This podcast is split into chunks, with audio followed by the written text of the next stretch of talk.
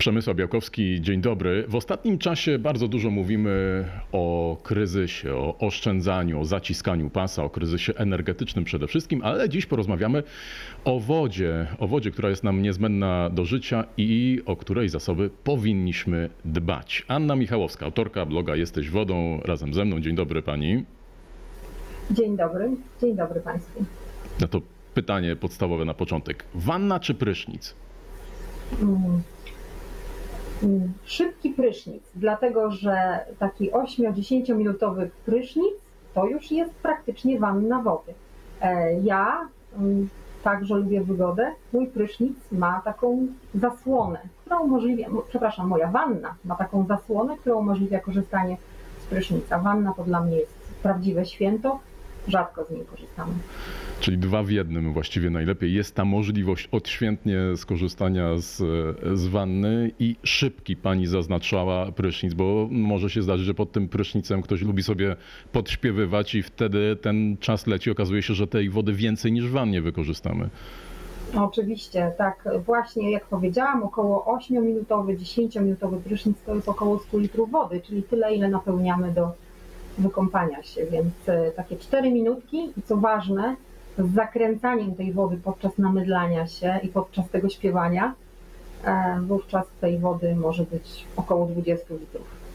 Okej, a co z tą wodą zakładamy w wannie? E, Czy ta woda jest wykorzystywana? Czy jest w ogóle taka możliwość, instalacje, czy to jest powszechnie stosowane, żeby no, tę wodę, która nie jest jakoś szczególnie brudna, można by było ją spokojnie wykorzystać jeszcze w toalecie? Czy, czy to jest praktykowane? Praktykowane, ale chyba na taką skalę bardzo indywidualną, mam wrażenie. Owszem, są takie urządzenia do tak zwanego e, obiegu wody szarej, czy, czy też ścieków szarych. e, Są dostępne w sklepach, e, w sklepach z takimi artykułami mm, budowlanymi. Natomiast myślę, że jeszcze nie są one popularne. Myślę, że mało się o nich mówi. E, Jeśli już decydujemy się na napełnienie wanny czy płukanie prania i zbieramy, mamy dostęp do takiej tej tak zwanej szarej, e, jest to, są to oczywiście ścieki, których e, możemy wykorzystać w bardzo wąskim zakresie. Mm, Możemy nimi właśnie spłukać toaletę, tak? I to będzie już duże, duża oszczędność z tego względu, że nasze toalety i zbiorniki spłuczki są zasilane wodą wodociągową, czyli wodą o jakości takiej, którą możemy spokojnie spożywać. Ja czytałem na pani blogu, że jest jeszcze taki sposób na zaoszczędzenie tej wody w spłuczy. Nie zawsze potrzebujemy tak dużo e, tej wody. Jak, e, jak to zrobić? Czy są tutaj jakieś szacunki, wyliczenia? E, Myślę, że sięgnął Pan do mojej metody na obniżenie ilości wody w zbiorniku spłuczki. To jest taka może troszeczkę moja nowatorska metoda, dlatego że e, mamy troszeczkę starszego typu zbiornik i myślę, że on troszeczkę więcej e, spłukuje w tej, e, tej małej kropelce, czyli tej małej porcji wody. Natomiast e, sprawdziliśmy to na własnym przykładzie, że włożenie e, do tego zbiornika butelki, na przykład pojemności litra, e, takiej, która się oczywiście zanurzy, czyli ona musi być napełniona wodą, powoduje to, że przy każdym napełnianiu zbiornika spłuczki jest on napełniany o tą wysokość, o tą, o tą objętość tej Zmniejszenie butelki. objętości. Czyli de facto spłukując y, toaletę z zanieczyszczeń, za każdym razem wykorzystujemy o ten 1 litr wody mniej. I No jest, to to je- faktycznie, jest to faktycznie, mm, faktycznie to działa i warto to wykorzystać po prostu i sprawdzić u siebie, jak to funkcjonuje, tak żeby oczywiście nie przedobrzyć i nie spłukiwać na przykład dwa razy tej toalety. No to jeszcze jedna rada, też wyczytałem u Pani, w bardzo łatwy sposób można sprawdzić, czy z tej spłuczki nie cieknie woda. E, Nieraz to może być taki minimalny strumyczek, no ale ziarnko do ziarnka, w tym przypadku kropla do kropli i, i tej wody e, też możemy, e, możemy ją po prostu stracić. Co tutaj Pani poleca? Dokładnie tak. I są tutaj dwie metody. Na drugą z metod wpadłam y, po komunikacji z innymi osobami, które mają podobne spostrzeżenia jak ja i pomysły na, na to, żeby pilnować, e, pilnować tych nieszczelności. Mm, Ja zaproponowałam e, otwarcie tego zbiorniczka z płuczki i włożenie tam jakiegoś barwnika naturalnego, który po zatrzymaniu się napełniania zbiorniczka e, i, i braku takiego odgłosu spłukiwanej wody e, pojawi się nam na tej białej ceramice taka stróżka, na przykład e, nie wiem, niebieskiego barwnika, która będzie wskazywała, że mimo wszystko tam drobna taka stróżka ucieka nam tak naprawdę naszych pieniędzy także. Natomiast jeżeli nie mamy dostępu, bo niektórzy z nas mają zabudowane spłuczki, to wystarczy położyć listek papieru toaletowego na tej ściance, gdzie ta woda normalnie spłukuje się. Jeśli on spadnie pod wpływem nasączanej wody, to znaczy, że mamy do czynienia z przeciekiem i tutaj trzeba wzywać fachowca.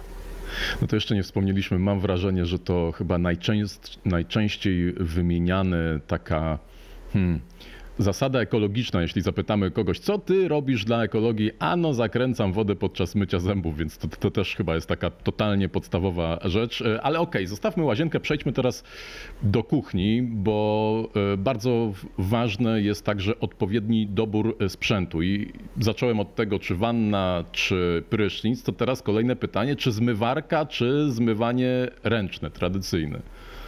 Mm. Ja polecam zmywarkę. Koniecznie teraz mamy taką możliwość, jak już wymieniamy ten sprzęt, oczywiście specjalnie nie wyrzucajmy pieniędzmi i nie wymieniajmy wszystkich sprzętów, e, ale jak już mamy taką okoliczność, że dochodzi do, do zmiany tego sprzętu, to wybierzmy taki, który ma tą funkcję eko. E, ta funkcja eko zarówno, zarówno w zmywarkach, jak i w pralkach powoduje, że w tej samej objętości wody ta, ta, ta porcja prania czy zmywania jest dłużej tłukana obniżonej temperaturze, czyli też korzystamy z mniejszej ilości energii elektrycznej. E, efekt powinien być oczywiście satysfakcjonujący pod warunkiem, że nie przeładujemy zmywarki i będzie to ta porcja tego, tego prania czy zmywania w odpowiednim zabrudzeniu, takim normalnym zabrudzeniu.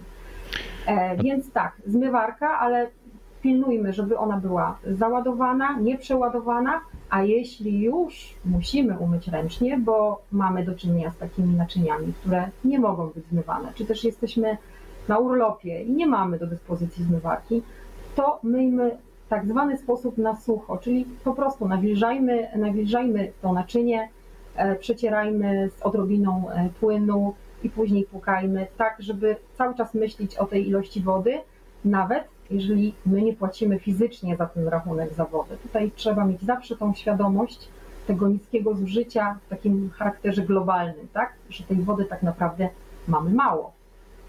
A czy te sprzęty AGD, które wykorzystują wodę, czyli zmywarka, pralka, czy one mają odpowiednie oznaczenia, które w taki no, czytelny sposób pokazują nam, ok, ten model zużywa tyle, ten zużywa tyle, czy, one, czy to jest jakaś ujednolicona skala? E, tak, e, warto zerknąć do instrukcji, do takich e, technicznych opisów tych urządzeń. Samo urządzenie ma albo listek, albo znacznik ECO, czy też E. Warto zerknąć, co to oznacza i ile w porównaniu ze standardowymi takimi cyklami czy programami będziemy oszczędzać zarówno wody, jak i energii elektrycznej. No właśnie, wspomniała Pani o energii, bo tutaj wydaje mi się, że to już wszyscy dobrze kojarzą. To jest e, przejrzyście oznaczone, kolorystycznie są przy tym litery i takie naklejki. Pewnie jest taki też prawny obowiązek, e, żeby na wszystkich sprzętach takie oznaczenia e, były. Okej, okay, pooszczędzaliśmy już e, trochę, to teraz e, porozmawiajmy o jakości e, wody. Pani zawodowo zajmuje się również drogami i, i, i tutaj pojawia się od razu pytanie, jak to jest z tą, z odprowadzaniem wody. Z czystością, ale to też zahaczymy może o temat bardzo popularny, szczególnie latem, czyli odprowadzanie E, wody, e, powodzie błyskawiczne, zmiany klimatu, deszcze nawalne. E, jak to wygląda z Pani perspektywy? Na co tutaj szczególnie należy zwrócić uwagę? Jeśli chodzi o odprowadzanie wody, tutaj prawdopodobnie ma Pan na myśli wody opadowe, tak? bo wody opadowe od wejścia w życie ustawy prawo wodne, tej nowej ustawy, która kilka lat temu weszła w życie, i już troszkę wcześniej też w ustawodawstwie straciła miano ścieków. Generalnie wody opadowe to też jest rodzaj wody wraz z zanieczyszczeniami, tak? tylko nie są to mm, postrzegane jako właśnie kaliber jak ścieki przemysłowe czy ścieki mm, bytowe. w moim odczuciu ustawodawca e, chciał e, zwrócić uwagę na, na ten zasób, jako, traktując go jako cenny zasób, tak abyśmy e, myśleli o tym, że ta woda opadowa nie jest taka zła, nie jest taka niepotrzebna, e, że nie powinniśmy z nią walczyć, a wręcz ją zbierać i do tego też u siebie na blogu zachęcam, e, abyśmy jak tylko możemy, nawet na własnym balkonie zbierali deszczówkę, bo jest ona cenna. Potrzebujemy ją do podlewania roślin przede wszystkim.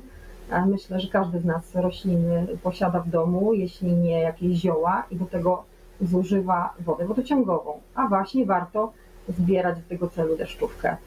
Mm, No ale jeżeli mamy oczywiście ogród, to też zbieranie takiej deszczówki. E, Ja akurat posiadam tylko beczki, natomiast gdzieś tam w odległej, mniej lub bardziej przyszłości myślę o takim zbiorniku podziemnym, bo faktycznie, tak jak Pan powiedział, w ostatnich latach mamy do czynienia z opadami e, rzadziej, ale bardziej intensywnymi.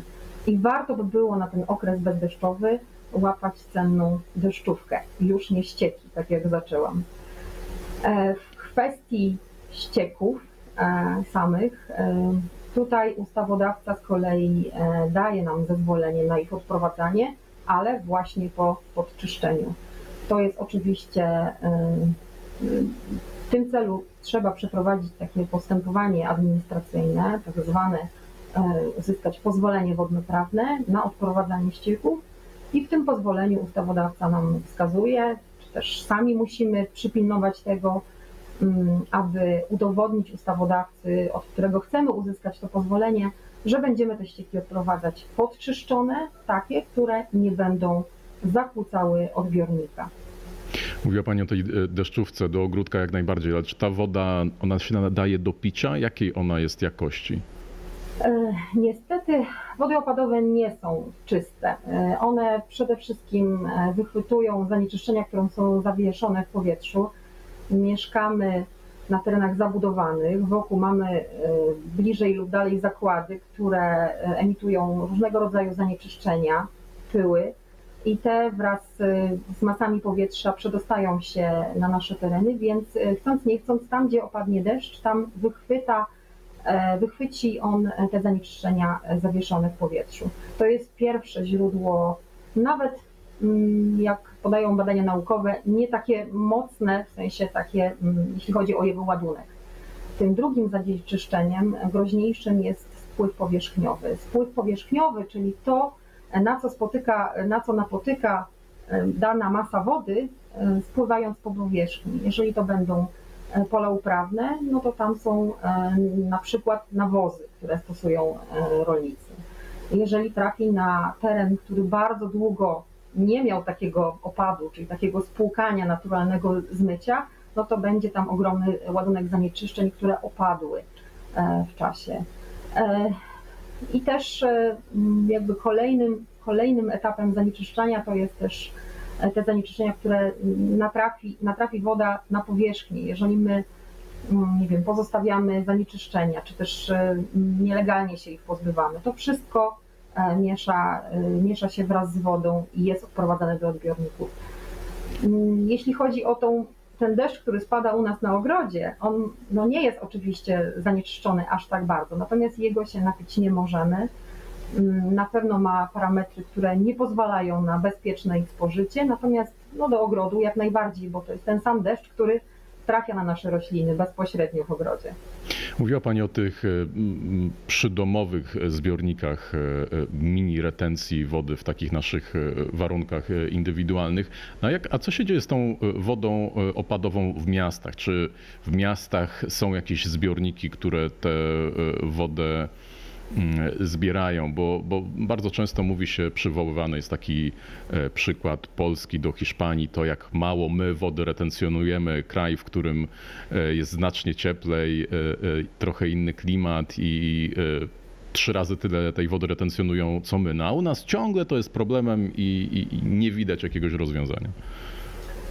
Ja myślę, że właśnie długo ta deszczówka była postrzegana jako taka mm, niezbyt przyjazna i niepotrzebna. I bardzo często skupialiśmy się na tym, żeby budować tak zwane szpilkostrady, czyli wybetonować e, rynek, a nawet nie, nie tyle z kostki, ile po prostu gładziutki asfalt, żeby e, turystom czy, czy, czy, czy nam, mieszkańcom, można było przyjemniej przejść się przez miasto. Natomiast e, tak naprawdę teraz okazuje się, że uszczelnienie wszelkich powierzchni sprawia to, że gorące powietrze, letnie powietrze nam się po prostu zatrzymuje, wchłania się przez te, powietrze, przez te powierzchnie szczelne i z powrotem wraca.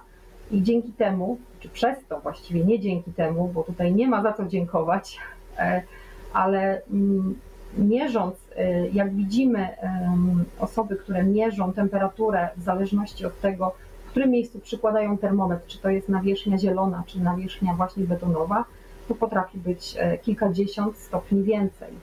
E, Tworzy się taki właśnie nieprzyjemny klimat dla mieszkańców i koniec końców nie korzystamy z atrakcji e, naszego miasta. Tak, uważam, że powinniśmy szukać wszystkich sposobów na to, żeby retencjonować wodę w miejscu, gdzie powstaje opad. Do tego są już pierwsze, znaczy już długo oczywiście są pewne wytyczne takie miejskie tworzone przez, e, przez włodarzy miast, e, jak, jak to robić nie tylko w warunkach naszych przydomowych, ale też miejskich. Natomiast warto po prostu teraz przy, przy okazji każdej inwestycji i przy okazji każdej mm, przebudowy czy rewitalizacji e, walczyć o każdy skrawek zielony i tak się też dzieje. No niemniej potrzeba na to czasu i takich y, oczywiście środków, ale też zapału i chęci, żeby, żeby naprawiać te błędy przeszłości. Okej, było o tych rozwiązaniach systemowych, no to wracamy znowu do naszego domowego zacisza, odkręcamy kran, podstawiamy e, szklankę i musimy mieć gdzieś z tyłu głowy, że to jest e, bezpieczne, niebezpieczne, ryzykowne, nieryzykowne. Jak to jest z tą wodą popularną kranówką? Mhm. E, To powiem, jak ja to robię. A jestem technologiem wody i miałam przez chwilę taką przyjemność e, pracować e, w stacji uzdatniania wody we Wrocławiu. To było wiele lat temu. Niemniej, niemniej no, gdzieś to jest we mnie, taka pewność, że ta woda jest przygotowana do, do spożycia. Ja i moja rodzina pijemy tą wodę bez obaw. Ja jestem mieszkanką Wrocławia. Mieszkam tutaj no, od początku praktycznie. E, 10 lat temu jeszcze wyczuwalny był dla mnie i taki przeszkadzający e, zapach e, chloru, czyli środka, którym, e, którym się dezynfekuje wodę tuż przed wypuszczeniem jej do sieci, tak aby ona po drodze nie nabyła e, takich e, jakichś właściwości, które by sprawiły, że mógłby mnie rozboleć brzuch, mówiąc wprost. Myślę, że powinniśmy sobie mm, sami zadać pytanie, czy ta woda, gdy ją trzymamy w szklance, nam przeszkadza. E, To jest pierwszy stopień do tego, żeby samodzielnie sprawdzić, czy nadaje się do spożycia. Jeżeli woda jest bezbarwna, bez zapachu i smakowo nam odpowiada, to znaczy, że jest z nią wszystko w porządku. A, I dokładnie tą zasadą kieruję się, jeśli jadę gdzieś e, poza moje miejsce zamieszkania i poza instalację, którą tutaj w domu znam, e, w ten sam dokładnie sposób się zachowuję. Mam. e, Zawsze, zawsze pytam się też, jakie jest oczywiście źródło, czy to jest e, źródło własna studnia. Tutaj myślę, że trzeba większą czujność zachować niż jeżeli mamy do czynienia z taką instalacją wodociągową miejską, bo tam te parametry są za nas, mam na myśli mieszkańców, e, bardzo pilnowane, wiele razy sprawdzane e, i zarówno no, w procesie i poboru wody, jak i uzdatniania, jak i podania do, do sieci. Trochę trudniej jest, jeżeli słyszę, że mój gospodarz ma własną studnię i ma własną stację. Tutaj y, gdzieś tam mi się lampka włącza. Natomiast jeżeli wiem, że, że jest to osoba odpowiedzialna, m, m, gość, gość, znaczy jeżeli mój gospodarz jest osobą odpowiedzialną, no to wiem, że, że też tego dopilnuje, bo myślę, że dba o dobro własnej rodziny. Natomiast tak, jestem spokojna. Znaczy filtrowanie wody, wody we własnym zakresie jest mnóstwo dzbanków, popularnych filtrów. Mhm. To ma sens w tej sytuacji? To wszystko zależy, co chcemy z tej wody usunąć, bo y, i w jakim celu ma nam służyć ten dzbanek. Mój dzbanek, który mam w kuchni, służy temu, abym mogła wodę przefiltrować i potem ją zagotować, bo e, takie urządzenia AGD, które podgrzewają wodę, nie lubią e, odkładającego się kamienia kotłowego, a z kolei te jony wapnia i magnezu, które powodują po podgrzaniu wody odkładanie się tego kamienia, e, nam w wodzie zimnej e, czynią samo dobro. Natomiast my sami pamiętajmy, że nie podgrzewamy tej wody w swoim organizmie, więc nie ma obaw, że gdzieś te, e, ten, ten, ten kamień odło, odłoży się w, naszych, e, w naszym organizmie, tak jak to e. Czyli do picia prosto z kranu jest ok, nie trzeba filtrować, natomiast ta filtrowana bardziej do czajnika, żeby nie trzeba było do go czyścić. ekspresu, żeby zadbać o nasze urządzenia, dokładnie, żeby nie trzeba było częściej odkamieniać, czy też wymieniać tych sprzętów. Okej, a taka woda nalana mm, z kranu i postawiona w szklance na przykład na 24 godziny, ona dalej się nadaje do picia, czy coś się zmienia w tym czasie? Powiem szczerze, że pytałam o to e, naukowczynię e, zaprzyjaźnioną z e, Politechniki Śląskiej, no bo myślę, że takimi, takimi badaniami zajmują się właśnie naukowcy i powiedziała, że do doby powinniśmy być spokojni. Owszem, jeżeli mamy temperaturę około 30 stopni, no to wiadomo, że w takich warunkach e, wszelkie jakieś mikroorganizmy, które ewentualnie mogłyby się dostać do tej wody i, i sprawić, że pomyślałyby, że to jest dla nich dom, nie byłyby korzystne dla mnie. Natomiast jeżeli ona jest chłodna, powiem szczerze, no ja koło łóżka mam wodę i rano po nią sięgam i robię to bez obaw. Natomiast no, w dłuższej mierze warto by było jednak zawsze sięgać po świeżą wodę. W tym kranie mamy jednak cały czas przepływ. A czy pani kupuje wodę w butelkach? Tak, przyznam, że tak, dlatego że jest jeden rodzaj wody, która y, po prostu mi smakuje, jest lekko gazowana i ma bardzo dużą e, zawartość minerałów, bo aż ponad 1200 mg na litr, więc to jest woda wysoko zmineralizowana. Lubię jej smak i lubię startować e, właśnie z tym smakiem e, każdy dzień. E, I to jest wszystko. Jedynie co mm, takiego mojego punktu widzenia, takiego mm, zrównoważonego korzystania z zasobów, wybieram e, wodę w butelce szklanej, tak aby później można było e, tą butelkę mm, przekazać do, do, do, do recyklingu i do kolejnego użytkowania. I to w sumie tyle. Okej, no to tutaj walory smakowe, gazowana, rozumiem, Mhm. taka z kranu nie leci. Mm, A jaka jest różnica między źródlaną a mineralną? E, Woda źródlana to jest, mm, to jest taka woda, która ma najmniej tych minerałów. To jest taka mm, bardzo uboga w minerały woda, więc tak naprawdę gdybyśmy pili e, wodę, to też oczywiście sięgam tutaj do e, wiadomości naukowych, bo sama nie badam, natomiast pytam się zarówno dietetyków klinicznych, jak i e, osób, które się zajmują zawodowo odżywianiem, że taka woda po prostu przepływa przez nas nie pozostawia po sobie żadnych wartości, takich, których oczekuje nasz organizm po wodzie. A wręcz przeciwnie, może być też, że będzie nawet zabierał część, część mikroelementów. To jest o tyle ważne, że woda jest świetnym rozpuszczalnikiem i ona po prostu też czasem bierze to, co jest jej potrzebne, wychwytuje, tak? No to jeszcze na koniec tak klamrowo, dlaczego my w ogóle powinniśmy oszczędzać wodę? Czy woda się kiedyś skończy? E, Wody jest tyle samo w obiegu. Mm, Nie jest jej ani mniej, ani więcej. Problem polega na tym, że ta woda przestaje być w miejscach, w których jest potrzebna. Mamy do czynienia z sytuacjami, gdzie są właśnie całe miasta pod wodą, tak? Ta woda nie jest oczekiwana w tym miejscu. Natomiast mamy sytuacje, gdzie tak jak w Polsce w ostatnich latach, e, na pewno Pan zauważył, co roku mamy w okresie wiosenno-letnim e, sygnały i prośby gmin, aby oszczędzać wodę, aby nie podlewać ogrodów, dlatego że w pierwszej kolejności jest ona potrzebna do spełnienia naszych potrzeb e, żywieniowych, bytowych. E, Ta woda po prostu się przemieszcza i to jest pierwszy aspekt, a drugi bardzo ważny aspekt to jest to, że że ta woda te, e, m, zmienia swoją jakość. Coraz trudniej jest ją podczyszczać i przygotowywać do tego, żeby spełniała swoją funkcję i żebyśmy mogli z niej korzystać.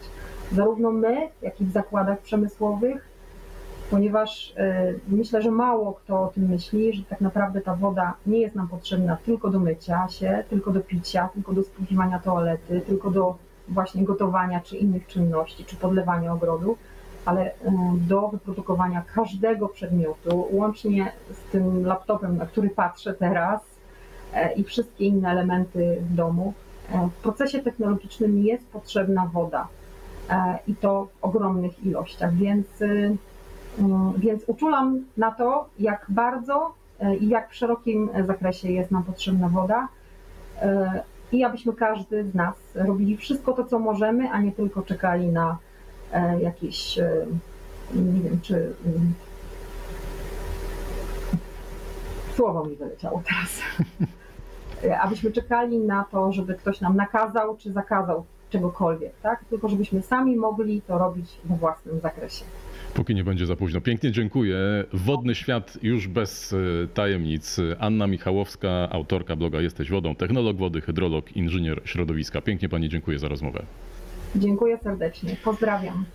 Ja również Państwu też dziękuję. E, Zapraszam, zachęcam do oglądania kolejnych odcinków wideokastu Stowarzyszenia Program Czysta Polska i Zielonej Interii Przemysł Białkowski. Do widzenia, do zobaczenia.